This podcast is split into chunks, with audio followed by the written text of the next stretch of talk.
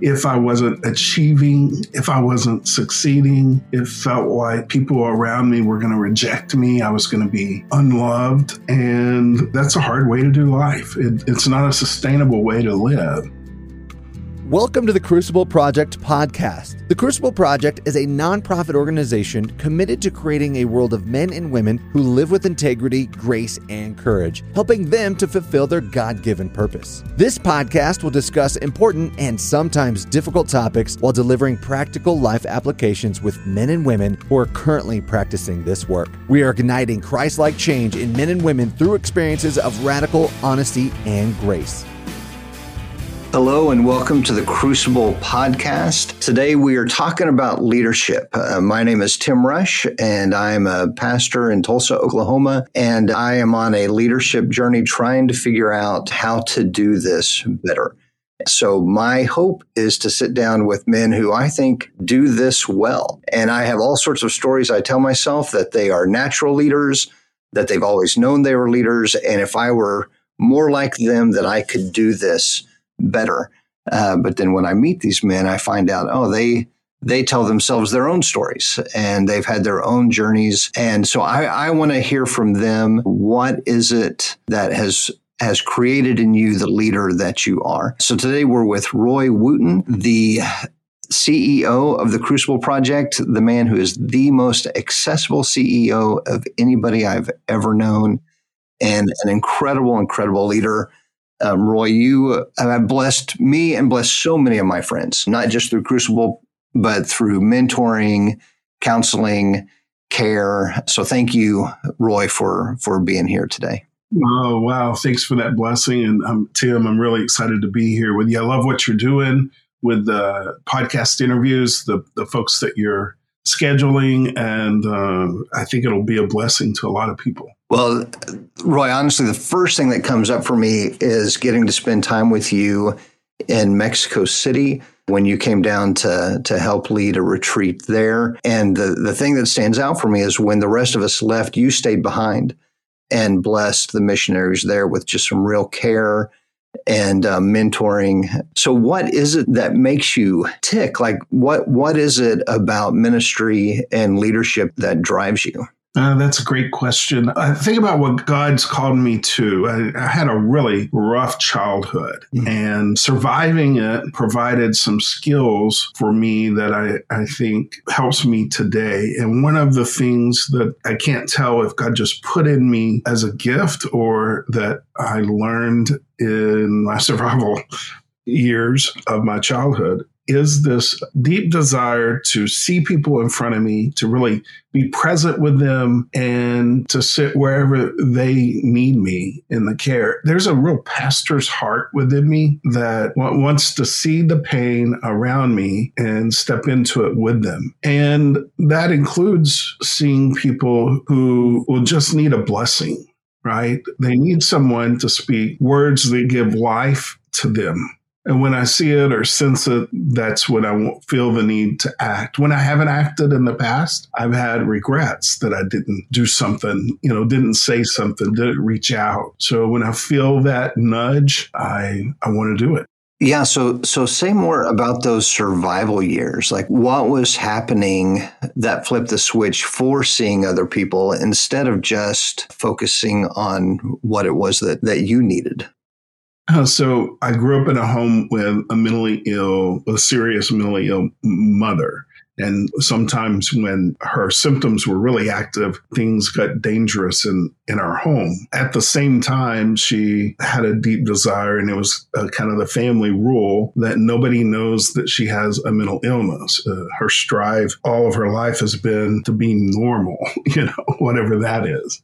And so there was a lot of pressure being the oldest to show the world that we're normal by achieving or performing well academically, athletically within the church circles where we were. And that meant switching from how I feel in the moment, in the day to day, to somehow shining, to be showing outwardly that everything's wonderful, even if it was miserable that morning before I went to school. And I think the more pain you're in or that you've lived through, you have a better radar for picking up pain in other people's lives. So in my junior year, junior high years and high school years, frequently I was the person that people came to who were going through some challenging times as our family rule was nobody knows what's going on in our house. I didn't share my misery with them, but I was there for them in their challenging moments.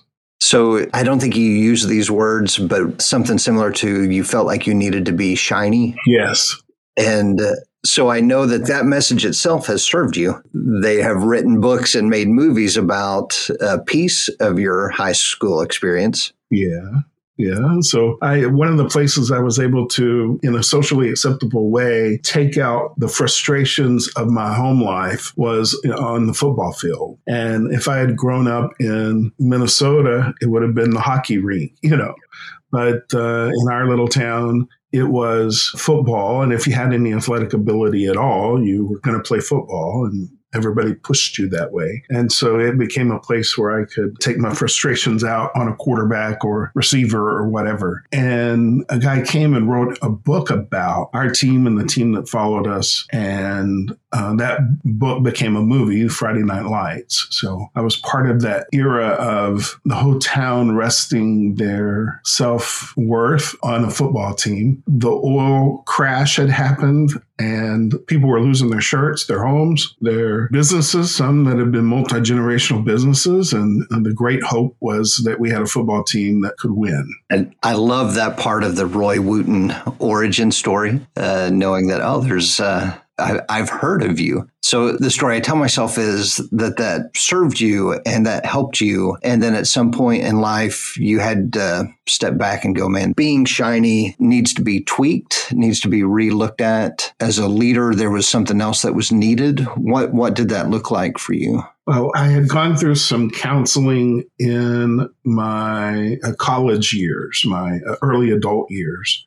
And I thought I had like settled everything, but uh, striving frequently uh, most of my life to be shiny, to not show what's really going on was costing me my own self care, my ability to set boundaries because there's always more work. And I went through the Crucible Project weekend mostly to see what they were doing that was working so well with men. I, I hadn't identified a major life change that I needed to make, but self care was why I went. Like, how do I take better care of my health, etc. And God dealt with me there, showed me some things about myself and how I was doing life. Struggling to always matter because you achieve costs your own self care. Your it cost me my worth, and there was something tied to it all around feeling loved or lovable. So if I wasn't achieving,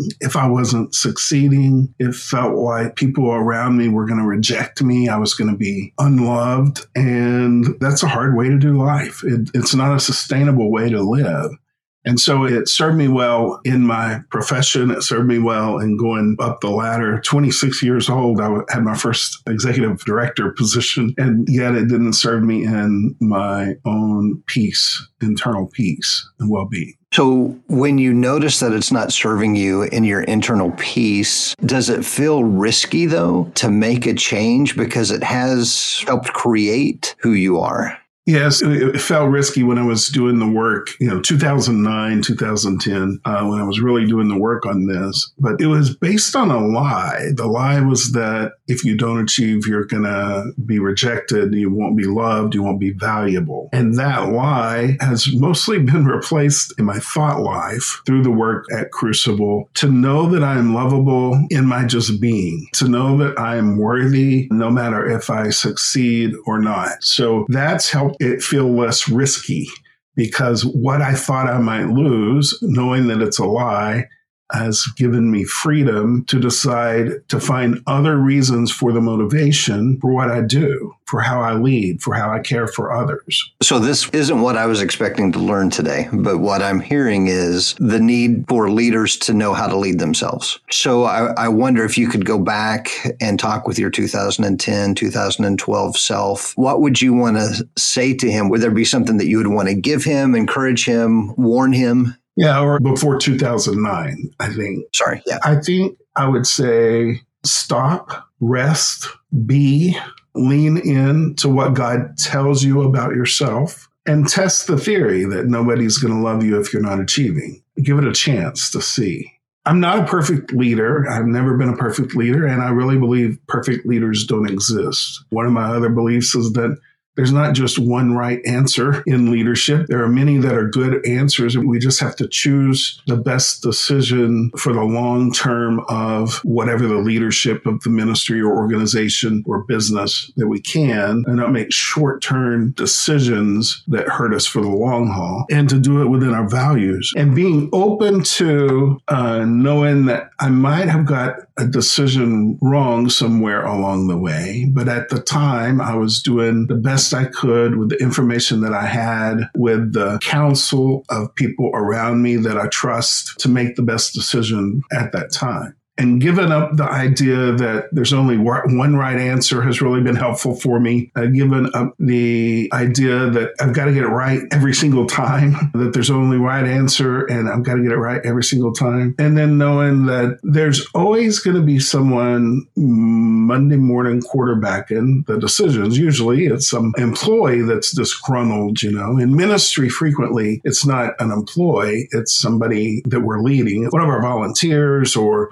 uh, somebody who we're serving thinks we should do something differently or better or, or whatever. And I'm reminded that Jesus had people around him that just got him wrong. He was seemed to be okay with it. He seemed to let that be. He wasn't out trying to convince the Sanhedrin that they're wrong. He was just doing his ministry and accepting of it. He said, you know, pray for those who persecute you. He said, vengeance is his. You know, God said the vengeance is his. So it's been a gift in my ministry and in my leadership to realize that I don't have to get it right. I'm not going to be perfect. I'm going to do the best I can with the decisions uh, that I have in front of me and that there will be critics. There will always be someone shooting an arrow your way and uh, how we respond to them, not being defensive, but being open, not getting into arguments, but being curious about why they see it that way, being open to understanding that whatever is driving that within them, especially if they have any passion with it, that it's very important to them, whatever that is, and treating them with grace the way that I believe Jesus treated Judas. Judas had already made the deal. Judas was at the Last Supper, and Judas uh, still got communion. I believe Jesus washed Judas's feet and it is being graceful in moments of where someone's criticizing a decision or turned it personal into criticizing me specifically that my gracefulness in those moments have had had some of those folks like turn around and come back uh, later after they their mad went away. Quite a few different questions coming up for me but what what you're saying there about being gracious in the moment is there a way that you prepare yourself ahead of time? Because i always feel shocked and when it happens, I'm so surprised at the conflict because it's not the conflict I expect. The conflict I expect doesn't happen. The conflict I don't pops up. Is there a way that you prepare yourself for those moments so that you can feel confident that you're going to respond well? Well, the closer they are to me, the more I need to prepare for the conversation. You know, somebody that I might have met somewhere or that I don't have a relationship with who is critical of a decision I make or making statements that just aren't where they're getting me wrong doesn't have any emotional energy in me at all. I'm just open to whatever it is that they want to say, curious and graceful. But when it's somebody really close to me that does that, it turns immediately into is this true about me? Is this what are they seeing that I'm blind to? So I do need to prepare. It includes a little time with God and reminding myself who I am through His eyes. I have a few anchors in my story and whenever I remember, well, I, will just give you for instance, I've always loved whales, in particular orcas. So there's something about the orca.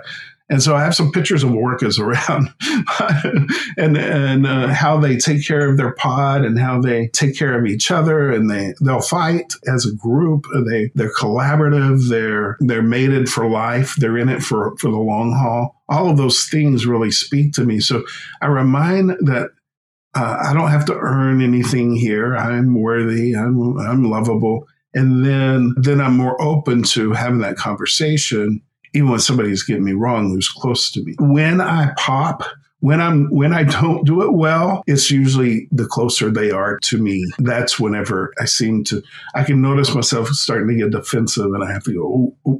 Let's reschedule this and have another run at it. Man, that that is fascinating. I've never thought about it in terms. Well, when I read Jesus' story, sometimes I feel like a PR manager. Like I want to step in and go, "Hey, if you would just clean this up, you could avoid."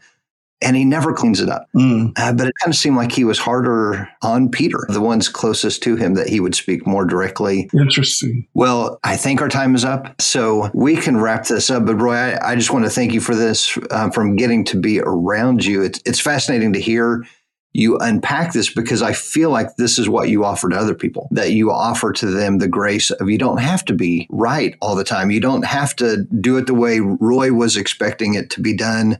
And we we have a level of accountability and integrity that's just to be on the table but that doesn't mean perfection and it doesn't mean grace isn't there. So thank you because i i feel like what you have offered to yourself leaks out of you oh, and um you're, you're sharing with everybody around you. Yeah thanks. It's, it's been a joy to be with you and to do this with you. And you know i love the crucible project and uh, I love what God's got you doing, Tim, and I love you. Thank you, Roy. Thank you very much. Uh, so, this is the Crucible Project podcast, and we're talking about leadership. If something that uh, Roy has shared today strikes you, um, share this. Share this with your friends. Share this with other leaders. Share this with other people who are on your journey, because we want this to bless bless each of us as as we continue this journey. Thank you for being with us. For more information about our weekends, please go to thecrucibleproject.org. You can also follow us on Facebook, Instagram, and Twitter. Rate and review wherever you are listening and subscribe on your preferred podcast platform. Also, don't forget to check out myjourney2.com for your free two week trial. That's myjourneyto.com. Thank you for listening.